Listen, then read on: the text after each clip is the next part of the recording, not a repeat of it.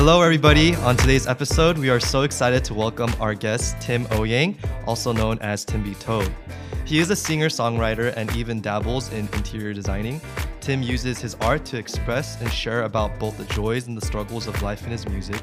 And we are so eager to just listen to him share about his heart um, for art and how God has intimately shaped that.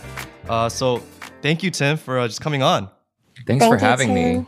Tim. Thank you. Thank you. Yeah, no, we're so excited for this conversation. Yeah. All right, Tim. So, my first question for you might be a little cliche, but I feel like everybody wa- wants to know. How did you first get involved in like playing slash making music? Um, so I have been uh, kind of into music my whole life. I, you know, I started singing at a really young age, and then I started taking piano when I was around six or seven, and then so, and I was one of those, you know, Asian kids that actually really liked playing piano. I wasn't just being forced into it; I actually wanted to. And then I started writing music right around middle school, and then really started kind of like um, honing my craft. Um, probably around like college was when I started getting really serious about songwriting. And that's also when I kind of started uh, thinking semi seriously about going into music as a career. But you know, I was I was majoring in architecture at the time, so that wasn't something that um, I was, you know, I, I wasn't sure if that was going to be the trajectory that I wanted to take and things kind of took a turn uh, during my last year of college when uh, my my first guitarist Andrew Che um, called me, and we didn't really know each other, but he had heard of me, and he was in California, I was in Virginia at the time. He called me up and was like, "Hey, do you want to start a band?" And I was like, "Sure." You know, I I think you know at that time I was really young. Um, I wasn't really thinking about like too seriously about like what I you know what I wanted my my full time career to be.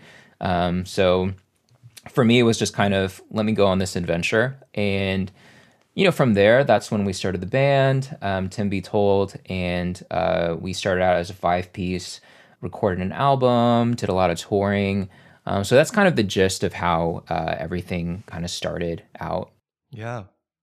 Yeah. So um, I think you mentioned that you started singing and you're also a part of choir. So um, in terms of singing, was that something that just organically happened? Because I know, of course, piano, I'm sure you might have taken some lessons, but in terms of your interest in singing, was that just a natural passion that just came, or how did you get into that? Yeah. Um, so my, I think my mom told me that when I was little, I I wouldn't shut up. Like I would just be singing all the time. Um, so I think part of it was just a natural inclination that I had, and I I remembered from a young age. Um, I don't know if this is going to sound arrogant or not, but when I would sing, I would think that it was like one of the most beautiful sounds. Wait, wait, wait, wait, wait. I, I think that's that's most people though, right? Most people feel that way about their voice. Oh, I don't know. I'm, I'm over here like, I wish I felt that way. Well, at least at least shower voice, right? I mean, Yeah. Well, I I mean, like I was, you know, when I was like three or four, like I, I wasn't like a, a music critic, so there was no way that I can know for sure if, if I actually sounded good or not. But I remember from a very young age that um I guess like, you know, intonation, um, and you know, and then just producing a clear tone was always very easy for me. And from a young age, like I think, you know, my my music teachers, my parents, um, they were all very, I guess, impressed. I guess that I, that I could sing the way that I, that I could sing when I was so little, and yeah, a- and I think over time, it was just you know being in choirs and being in a cappella groups and stuff that I started to to uh, refine that skill. Um, I think I had I think growing up, I had a lot of maybe like strong raw materials to work with, but I think for any musician or singer, um, you really have to practice and you really have to continue to perfect whatever talent that you have in order for it to be um, like a valuable skill. So uh, that's something that I I think I kind of learned the hard way too because um, and I notice it now that I'm older. Like if I don't practice um, singing or playing piano, even for like a week, I'll notice something different. Like I'll, I'll notice that things are starting to sound a little bit wonky. I don't have as much dexterity in my fingers when I'm playing. So there is this kind of, um, I think we all, you know, a lot of musicians do have a measure of natural talent, but there is this kind of like practice and discipline that needs to be employed on a daily basis um, for, for yeah. them to continue their craft. Yeah. For sure. Yeah. The reason why I ask about singing is um, when I hear your music, it seems like you're sonically taking from a lot of different places. And I wasn't sure if that was like produced sounds or you're actually like playing all these instruments. And I was like, wow. And, and on top of all of that, you're just like you said, your voice is very um, distinct and the projection of it is something that I really admire. And I feel like there's some like, um, like relatability because me as well, I was part of like a choir as well.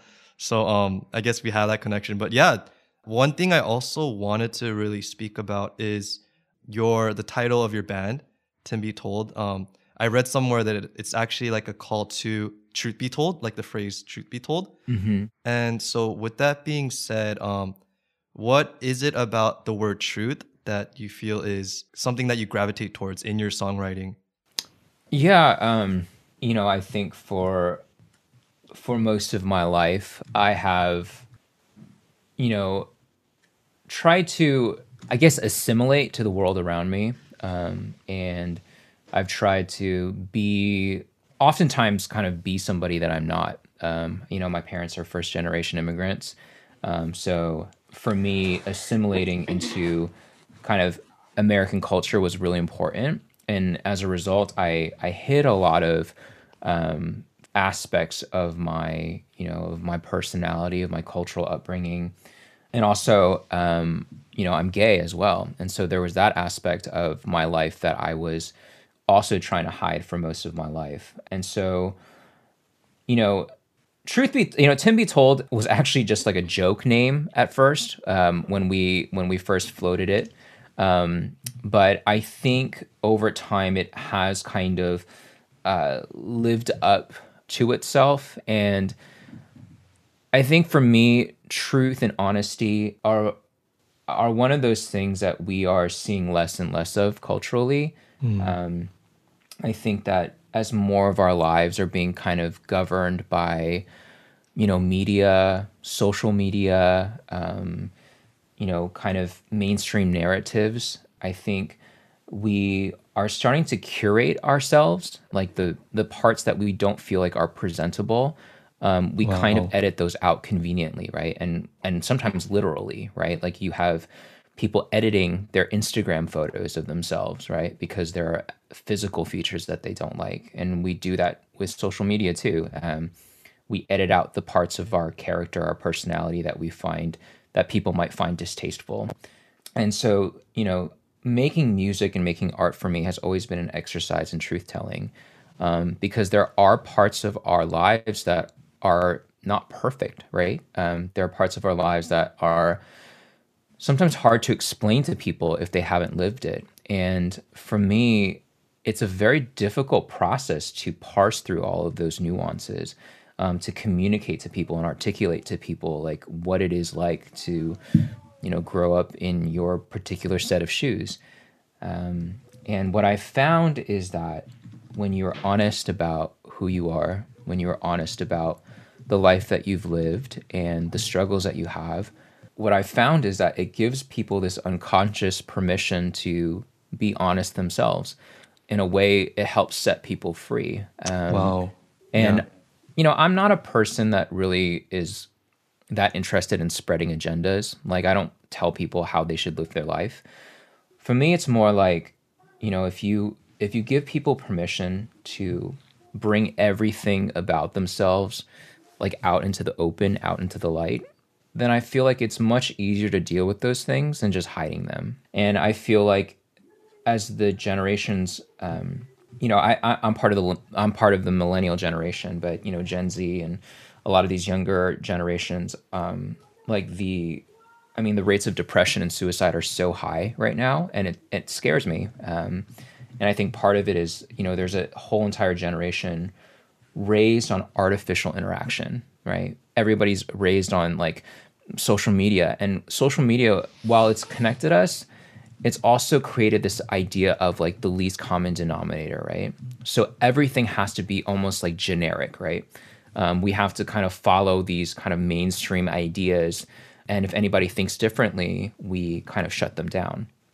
And so I would really like to see more artists kind of be truly honest about how they feel about things and, and what they think, uh, truly honest about their struggles. Um, because I think if we did, I think we'd all be a lot more humble too in kind of our, our mm-hmm. public discourse.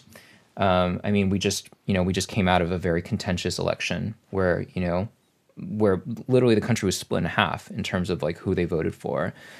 And what I have found particularly discouraging about all of this is that extremes from both sides are just incredibly mean to each other to the point where it's um, where it's like you have this almost like we come from this place of like moral authority, right? It's it's no different than religion, right? It's no different than, you know, those like super religious people that you, you know, grew up with in church, right? Who who would kind of look at down on you and kind of um, condescend to you um, because you either didn't believe the right things or you didn't do the right things.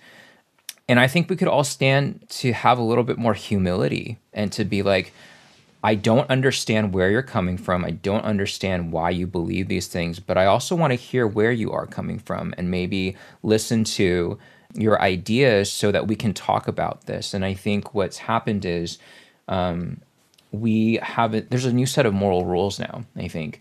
Um, and I, everybody has to abide by them. Um, and if not, you get kind of shunned. And this is happening on both sides. I'm not saying that this is like one side or the other. Um, and we kind of, divide ourselves with like religious fervor, you know, in terms of like, mm-hmm. you know, this is this is my team. And and for me, I'm just like, I'm not on either team. You know, mm-hmm. I'm saying like I, each person is unique and individual. I find it so hard to believe that we all could be just separated into this binary, right? Yeah. That all of your beliefs line up with this side and you disagree with everything on the other side. That mm. to me is absurd. And so for me, just like as a creator, as a musician, the first thing that I have to do is be honest with myself. You know, B- before I can be honest with with the public, is is I have to question every thought that is presented to me, every idea that is presented to me, and think to myself, is this what I really believe? Do yeah. I really believe this to be true? Or is it just because what the media is telling me or what, you know, popular consensus is telling me? And what I found is that I I have this kind of natural skepticism, it, just kind of built into my nature. But um, I think a lot of us we uh, we either suppress that or we just we just kind of like we censor ourselves so that we can fit into kind of the kind of the world around us. Um, so I think as a creator, uh, there's a part of me that pushes against that you know, it could be just like a rebellious spirit type of thing. But um, I mean, I think for me, it's it's just more about I want to be able to I want to be able to sleep at night. You know, knowing that I I said and did what I truly believe and that I did the right thing. Wow, I I really like that because you're talking about being honest and vulnerable about the things like and authentic about the things that we might struggle with and i think it's pretty like clear too, like in Genesis, when we sin, our natural like reaction is to hide. And I think that that's not what God wants us to do. I feel like some of the most dangerous places we could be is in secret.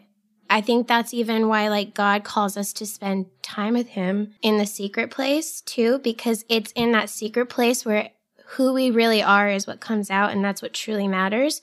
So when we have these like these sins that's like we keep those secret and we're not like true or not real about them i think it encourages like everybody else to like want to put up a front i feel like if as the body of christ we all were more honest and just kind of like vulnerable about the things that we go through and the things that we struggle with it would encourage more people to want to be the same way you know like yeah i've had friendships where i run into people who they're like they're so like unafraid of being themselves and their thoughts on things where I'm not naturally like that. I'm like. And when I see that, that's so inspiring and it makes me want to like, okay, yeah, I can I can say what I really feel is on my mind or like what's really true. Like I'll just give an example. Andy's like that. He's really good at just being like really like honest. and to, but to when certain people, to certain people, not, Yeah. not all people. Yeah. yeah, so like when I'm around Andy, I feel like I have no problem being really like honest and open. But sometimes there are those people that may not be that way, and I don't always feel so inclined to do the same. Mm. So, you know, maybe if we were all a little bit more honest like that and authentic, it would encourage more people to open up and be like that as well. Yeah. I, I actually yeah want to respond to you Tim and Ariel as well. When Tim, when you said you want to like maybe if your music through its truth telling can help set people free, I think that really registered for me. Um I feel like anything that I do, um, whether like cause me, Ariel and I, we both dance. I make videos as an occupation.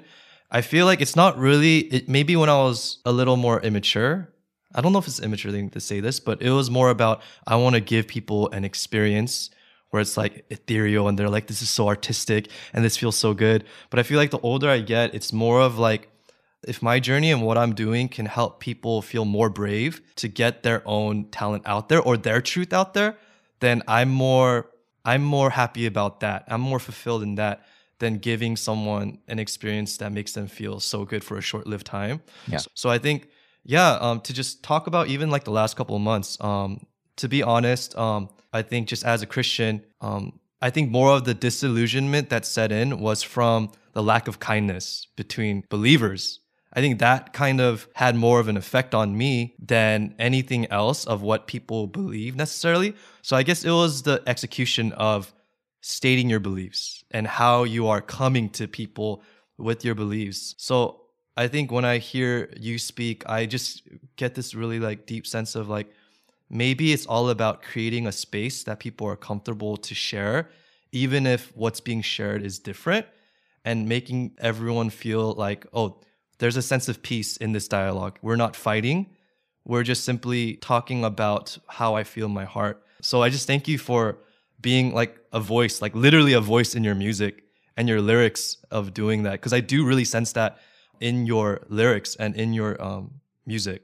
I appreciate that. Yeah, and and just to kind of piggyback on what you guys are saying, I think um, definitely in the church, I think we've started to see this kind of rift, and I think this is what happens when people uphold ideology over love, right? Like, you know, we all have these kind of like belief systems that we have, right? That are are shaped, you know, by the way that we grew up, um, you know, our our, our cultural biases, and uh, you know, just how we perceive the world. And when you hold up belief systems and ideologies so close, right? Like it's not it's not bad to have a belief system, but when you hold it so close that it like starts to um, that you start to lack empathy for another person that is different than you, I would say then your ideology has become toxic. Um, Wow. And we see this That's all good. over. We see this throughout history. You know, like a lot of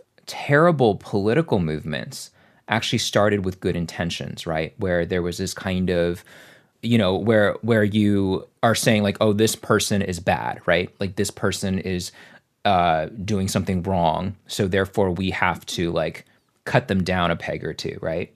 Um i mean that's where a lot of bloody revolutions start too right? Um and so it's this idea of people upholding ideologies right? Their belief system right? That basically ends up othering the person next to them, right? Where you are just like, you don't fall into this particular paradigm, you don't fall into this particular be- belief system. So therefore, I'm going to like, I'm going to eliminate you, right? To the point where some some people have called like in this political you know space that we find ourselves right now, people calling for the deaths of other countrymen, like uh, of other Americans, like like that's crazy to me, right? Where you could wish death upon other people simply because they disagree with your opinion on something.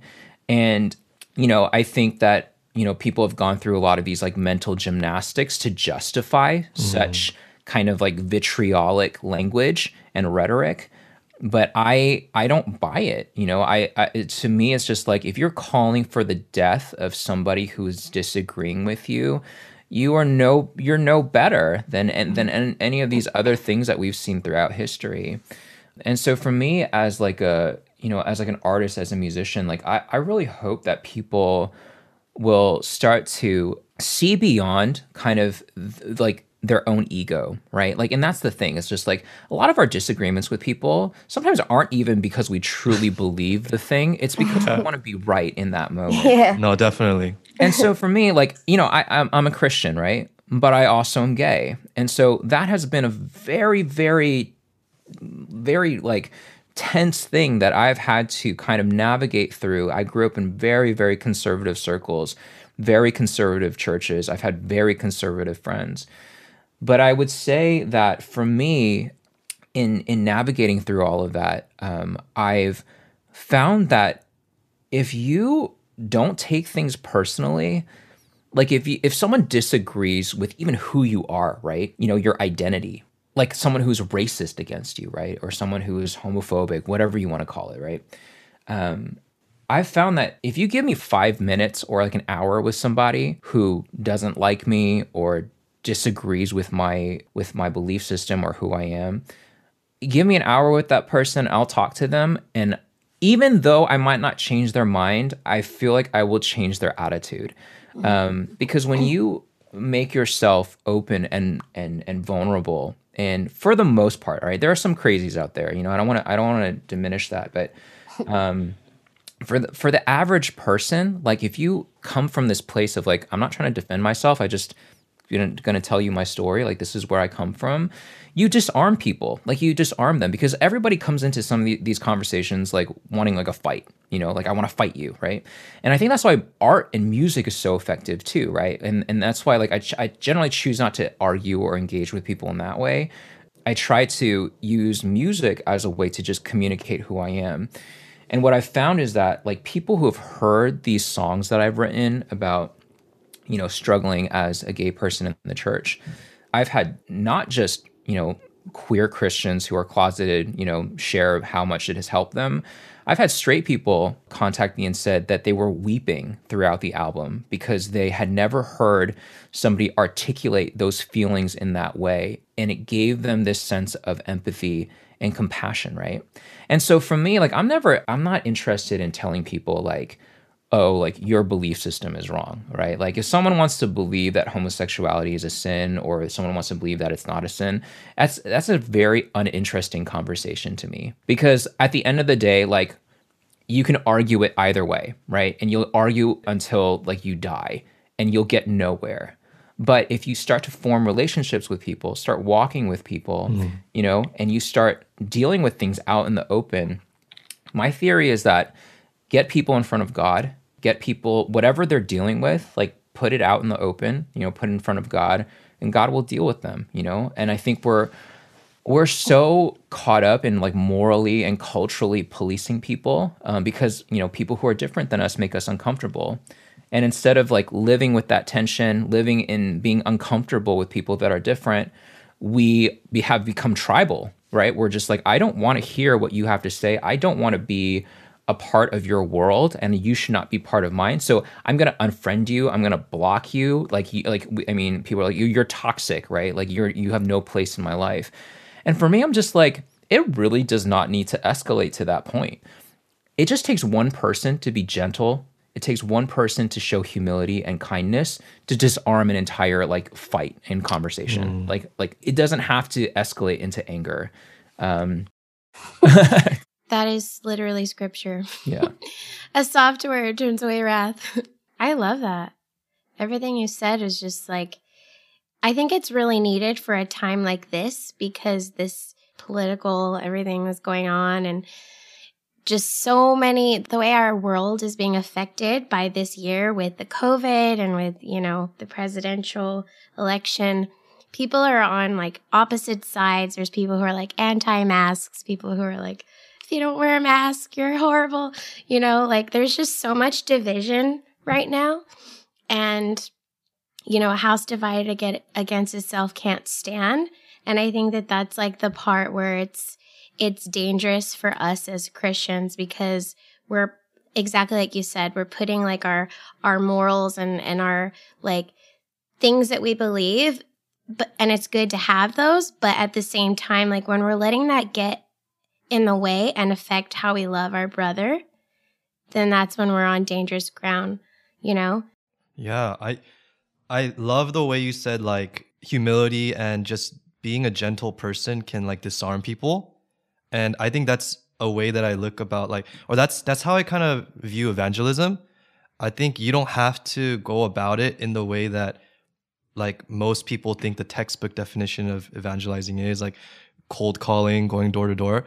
I literally think it's just about being yourself. And I think if you are fully yourself, that's like the most disarming thing that people can feel. Of course, like there, again, like you said, there are some people who are just naturally inclined to certain negative behaviors. But just like as an artist, you know, like I think most artists would love to say, I want to be real. And I feel like as um just believers, that's something that we are called to, to be a people that are like different and handle situations with love and tact and with wisdom and in that way be disarming. And if I feel like if we can really just accept that part and just do it a different way that than we've been known to do it, I think there definitely will be much more just um, things that bring people together rather than like we both we both just or we all three of us talked about like is so divisive, you know? Yeah, and I, you know, I uh, this it reminds me like about four years ago, um, you know, when Trump was elected, a lot of people were really upset, um, and I actually ended up writing this Facebook post um, on my Tim Be Told Facebook page, and I basically just said like, you know, I know a lot of people are upset, but and I, it was a kind of like a letter to Trump voters, which was, and I just said like, hey, you know, I know you have your reasons for why you voted, um, and I just want to say for the next four years, you know, for those of us who are scared of this presidency, you know, please, you know, look out for us and protect us, you know, because you believe in this guy. Um, but if you see him doing some crazy things, please hold him accountable too. And I think a lot of people resonated with that.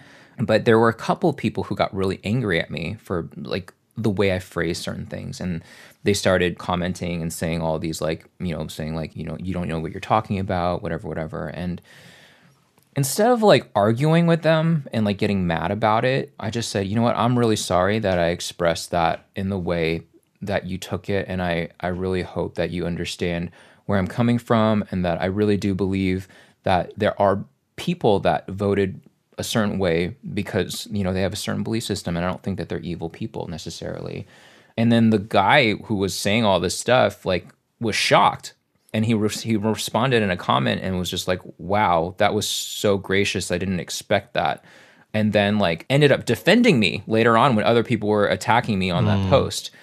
And so I think what you what people don't realize is that you just have to shift somebody's perspective just a small amount, just like a small degree, and it takes them on a completely different trajectory. You know, you don't have to t- change someone's mind completely you just have to show them that like none of us are monsters right? And if you start humanizing people in that way and that's again that's why that's why i make music right? It's the one of the most human things that you can do right? Like music kind of bypasses a lot of this like bs right? All, a lot of the surface stuff all of the the armor that we put on and, and it penetrates through that and it kind of hits people in the soul where there's no amount of explaining that I could do, no amount of podcasts that I could do that could really resonate with people in that particular way. And so my thinking and my theory is that we all probably have much more in common, you know, in terms of like the core of our humanity than we actually think. I think we've we've been kind of manipulated a little bit to kind of be at each other's throats, and and the fact that it's happening now, even within the confines of the church, is really terrifying to me.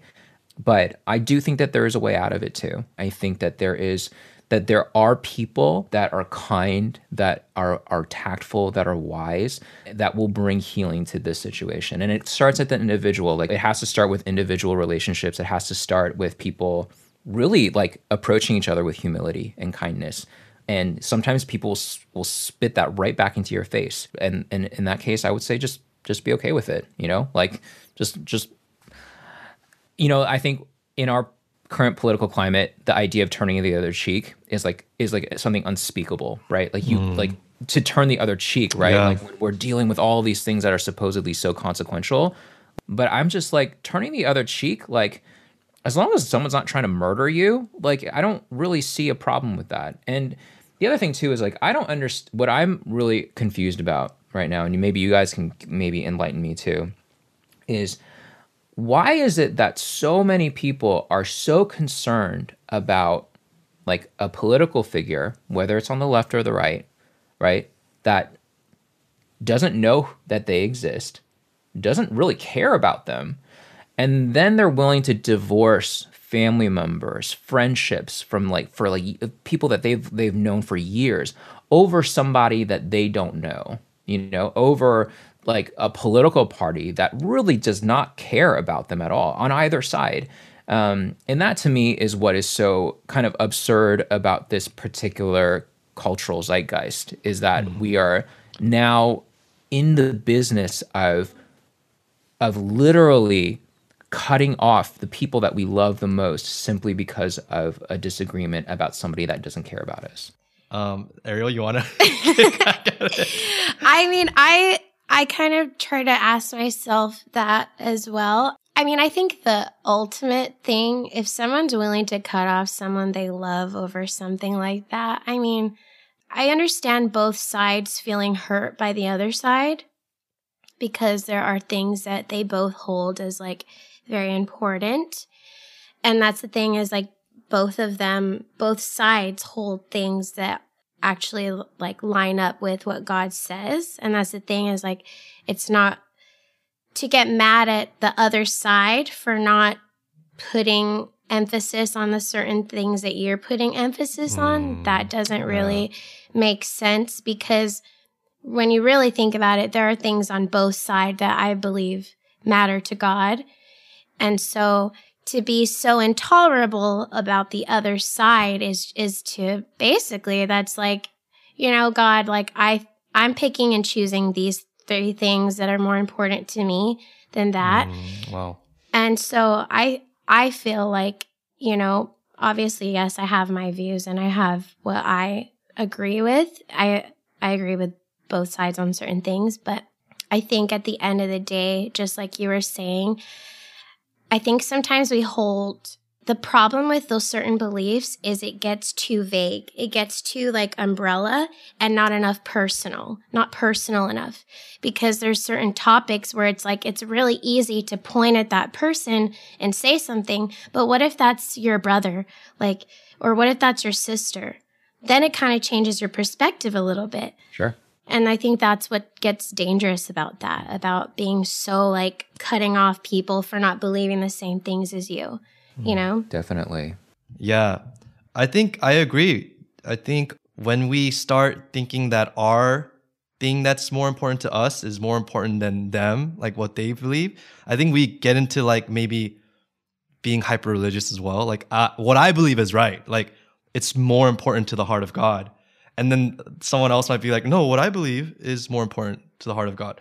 So it's weird. Like even if like you guys believe in different things, it still kind of leads to the same path of like being hyper religious and being like to the point of like, of course, being religious is good, but to the point of, um, like you said, being toxic and really kind of denying the biggest thing, which is to love others, you know?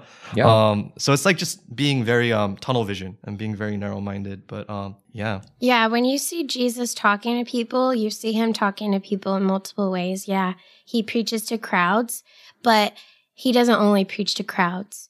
He has relationship. He goes up to people. He went to the woman at the well, you know, like he finds people where they're at. And I think that that's like the part where we have to remember is to not just like generalize everybody and just preach to the crowds, but relationship with people. But um so I wanted to talk to you a little about a little bit about some other avenues that you are in. Sure. Like I know you have a blog, which is really that's really cool. So I, I would like to know a little bit about that. And then I'd like to get into your interior design also. But before we get there, I want to know like as a songwriter and someone who speaks a lot of like truth and like vulnerability, authenticity in your songs, what is the difference between that and then when you're writing on your blog? The reason why I ask is because I feel like I've met a lot of artists, like songwriters, who say that they do that because they're not really good at like speaking or with their words. Uh, but it seems like you like to do both. You know, you also like to write blogs. So, what's the difference for you there? Or yeah, um, I think the best way to explain it would just be that you know they are different mediums.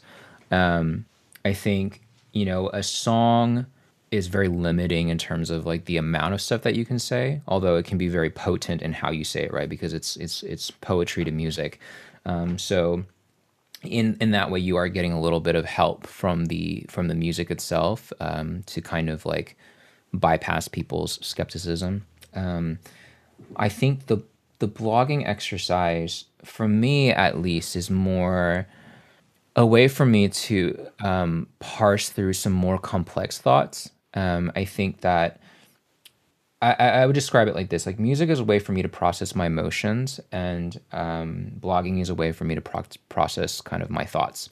Mm. Um, and so I can kind of pontificate a little bit more in, in the blogging realm, um, kind of talk about things with a little bit more like detail and nuance. And blogging is is is kind of the, the supplemental thing that kind of helps me clarify for people where I'm coming from, so that people don't just make assumptions about like mm. what I what I think, what I believe. Um, so that's kind of my my feelings about hmm. blogging. Yeah, yeah. Just uh, speaking of blogging, um, I remember reading about so in like one of the more darker periods of your life, the tougher times of your life you're saying that it was hard for you to just get up and just write music and sing. But you also said that you just kept trying and kept persisting, and then eventually your love for music like reawakened. So um, I've been kind of in a place where I'm getting like not I'm not as excited about what I'm doing because of different contexts, whether it be just um, relationships or things that's going on in my own personal life. But I was wondering if you could just lead us into like how you really, you know, got out of that place and then your love for music did reawaken. Yeah, um I feel like for a lot of us who are creators, right? And for those of us who make money off of our creation, it can easily become something that just becomes not fun anymore. Um, and I know for me, commodifying my art has always been a very difficult um, tension for me. Mm because when you start making music for money, it is very hard to keep your art pure because mm. you start kind of changing it, you start manipulating it um, so that more people will listen to it. And when you're doing, and we all know, like when you start doing things for popularity or trying to appeal to the least common denominator, your art starts to to lose something. Mm. And so for me, there was a, a time period where I just was wondering, like, why am I doing this? Right? Like i i don't know if what i'm doing is effective. I don't know if what i'm doing like has any value. And i felt like i was trying to make music to make people like me. And that was when um, it started becoming really depressing right? Because instead of making art from a place of of wholeness from a place of like i am enough and and kind of like a more of like an outpouring it felt like i was taking my own poverty of soul and trying to take from that little that I that I barely had to like make more music so that people could consume it and make me money, right? And that was such a draining process. I hated it. You know, it's, it's and, and these days it's not even just about money, right? For for a lot of people, like creating art is about just getting people to like it, right? Like, mm. oh, if like if I get like a mil, like a couple hundred thousand views or a million views, right? Like if I get enough likes, that's another form of commodification, right? Because you're making art so that you will get like kind of this um, credit, right? Or some kind of like approval from society. Wow. And when you start making music or art or dancing or whatever for that specific purpose, it, it can quickly start to become a drain on your soul. And it just starts, it just stops being fun. And so for me, you know, after I came out in around 2017, I actually took a huge long break from doing any performances because I I basically blew up my life. You know, I blew up my whole my whole world. Um, I mean, there were so many people that stopped asking me to perform simply because I was kind of this untouchable, you know, figure now. Um, and taking that time off and doing something else to kind of just like find out who I was, to realize that my identity was not tied up in like how many people listen to my music, that I had value outside of all of that stuff. Um, and it was, and then in that kind of time period where I kind of was not concerned about getting social media likes or you know making sure that I was like selling enough music. Um, that's when I started writing the music for this latest album that I did. Mm. And it was probably one of the most honest pieces of work that I've ever done. And one of the things that I'm most proud of in my music career. And it might have not garnered as much attention as some of the stuff that I've done in the past, but I was so much happier making it. And that was the thing that mattered to me the most was mm. that the joy for making music came back. And mm. it wasn't this drudgery of like of like doing the same thing over and over again, you know, and trying to see like trying to look back at things that I'd done in the past to see like, oh, this worked last time. This made people like my music, so let me try to recreate that. And I think a lot of artists get stuck in that kind of place of like, I need to recreate success, right? Mm. Or I or if they haven't achieved success yet, they're like, I have to be successful in this. Um, so I would just say to kind of your point is that if it doesn't make you happy, take some time away from it too yes, there are times when you should just like kind of sit in front of you know your piano or or your canvas or or whatever, right, and kind of you know make try to make something happen and and and keep that discipline.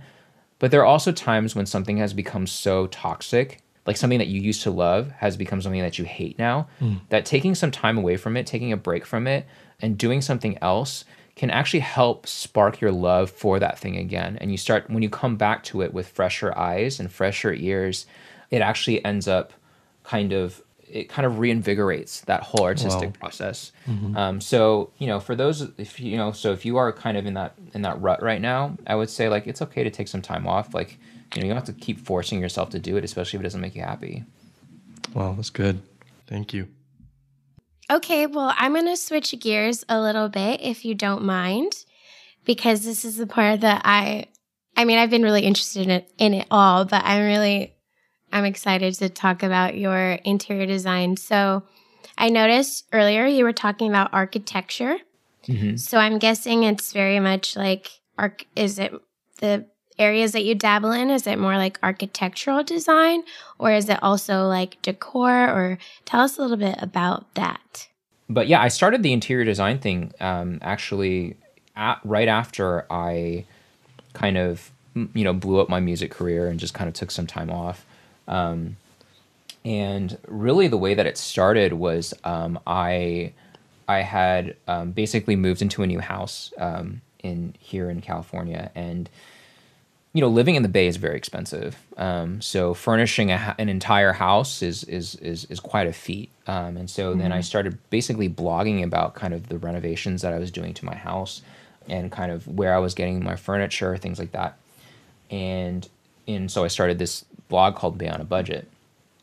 Um, and I didn't think that anything was really going to come of it. You know, like I, I posted a few things about making my own furniture and just like, you know, where to get free stuff if you want it. Um, and it kind of blew up, uh, kind of unexpectedly, uh, because people started finding it. Uh, you know, I started posting some stuff from my blog on Pinterest, um, and then now I think close to six hundred thousand people are looking at my Pinterest every month. um, wow! Kind of this weird unexpected uh, viral thing that happened. Uh, and then after that, like people were asking me, like, "Hey, can you come work on my house? Um, like, can you start doing some design work?" And at first, I was thinking like, "Oh, I'll just do this for fun. Like, it'll just be, you know, I'll, I'll charge someone like, you know, thirty bucks to just, you know, do like a little design for them." And then it actually started becoming like a very viable business. Like, there were just so many people asking me to do work for them um, and the work just started becoming like really like just way too big for me to just be doing this for free um, or for, for for me to be doing it um, for so cheap and because it was taking up so much of my time so i ended up kind of shifting a little bit um, away from the music stuff since I had already done that and then started really focusing on building up this uh, interior design business. And it's been really great. Um, I I really enjoy it. It's a completely different industry than what I was in. You know, it's it's a service industry, right? So I'm basically, you know, listening to a client, you know, trying to basically, you know, make their vision come to life. And as you know, w- before as a musician, right? Like it was very different. Like uh, you know, I would when I was on tour, like I'd show up at a place, and it's it was kind of like the it was the opposite thing, right? Where it was just like because you're the talent, they they're like bringing you food, they're get, you know getting you hotel rooms, and like you know everyone's kind of like not at your service, but like they're basically trying to make you as happy as possible, right? Mm-hmm. As like a guest and you know at, at their venue. Um, so kind of switching that up and becoming kind of more of this service industry type of thing where I had to really focus on the needs of other people, you know, and to like really listen to them, really make this thing happen for them. It was, it was really refreshing for me. Mm-hmm. Um, uh, it was like, it, I felt like it took me out of myself, like took me out of my own ego. Um, because I mean, I, will be honest with you. Every artist that you that that's out there struggles with narcissism and ego. Every one of them. Like, and if they tell you that they don't, they're lying. Um, and like that is that is a thing that we have to wrestle with to the grave, especially if we're using our art um, like in a, in a way that's very public, right? That we that it's commodified and people consume it. Um, and so just kind of taking myself out of that world for a second and just doing something where where I'm kind of invisible, right? Like they're they don't really care about me, right? They're they're they're not like, oh, Tim Be Told, you know, they're like, I'm paying you, do what I want you to do, or else I'm gonna be very unhappy.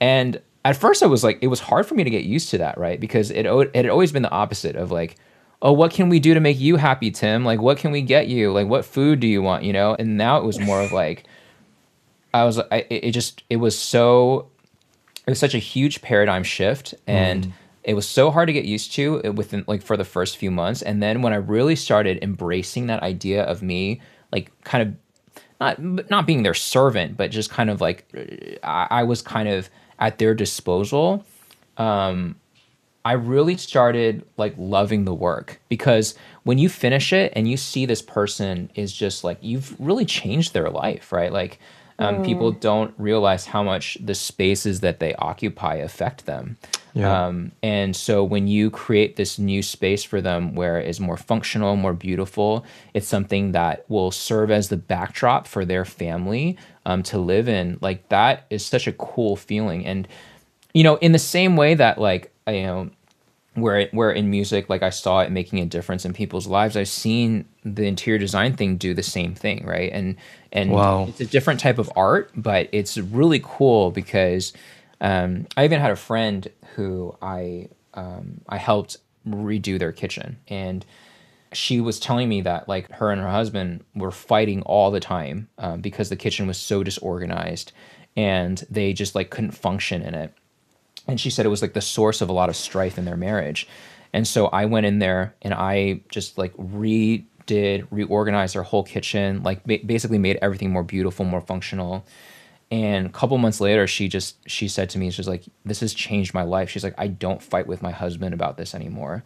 And wow. and, and you just think about that right? Like how some such a super seemingly superficial change right can make such a big difference for someone's personal life. Like that mm. that to me is so cool right? That even the things that we don't usually consider as being uh, as being consequential to someone's daily life are actually incredibly consequential um, and so that's something that I've really enjoyed in in learning with interior design.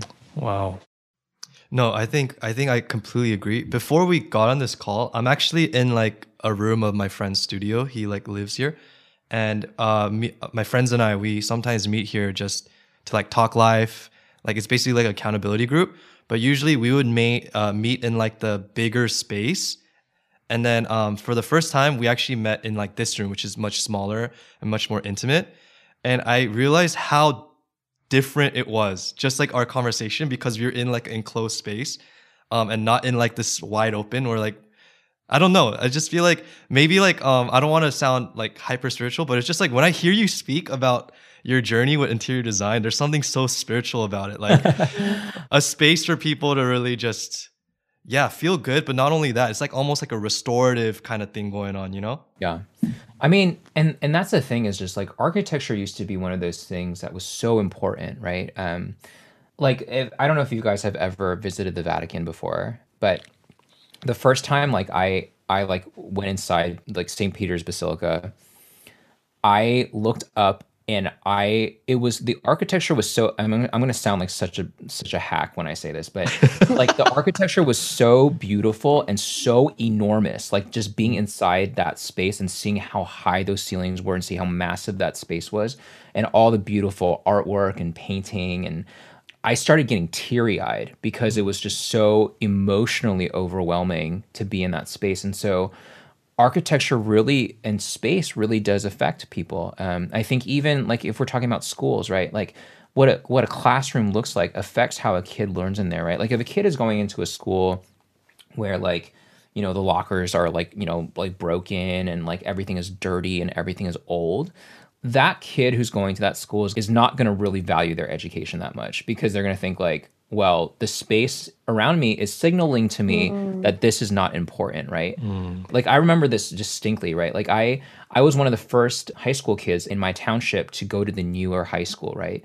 And like when we entered that building and just seeing how fresh and new everything was and just it was so exciting. Like you wanted to be there, right? Like you wanted to learn. Um, and I think that that's that's the case for so many spaces that we occupy, right? Wow. Like you know my thing with with Bay on a budget the blog too is also to kind of inspire people to really look at the spaces that they're occupying and seeing like is this actually helping me or is this hurting me right? And, and and I think that there's a reason why all these organization shows on Netflix are doing so well right now whether it's like Marie Kondo or like the home edit. Like people are realizing like when they see something that is organized and that that something has like it's like pleasing to look at. It just makes life easier. You know, mm-hmm. it's it's you're not like scrambling to find things, right? And they have and then mm-hmm. having like these like systems in place. So I I love kind of seeing people realize that too. Like when when they realize because people don't know what they don't know, right? Um, and when they start to realize like, oh my gosh, I was living my life this certain way before, and now that you've come in and organized this and made this beautiful, like I can't imagine my life any other way. Mm-hmm. And I feel like that's just like the gospel, right? Like it's mm-hmm. like people wow. don't know what yeah. they don't know, right? People just think like this is life and this is how I'm going through it, right?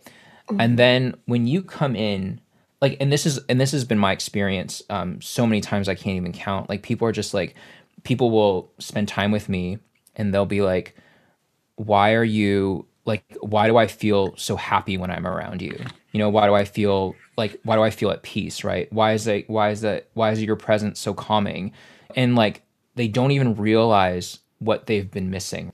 Um, and then when they finally have kind of a taste of that right and they're exposed to even just a little bit of it they're like i i want this. Like whatever you have you know mm. whatever joy whatever peace that you have um, this kind of like patience that you have. Like, I want this, right?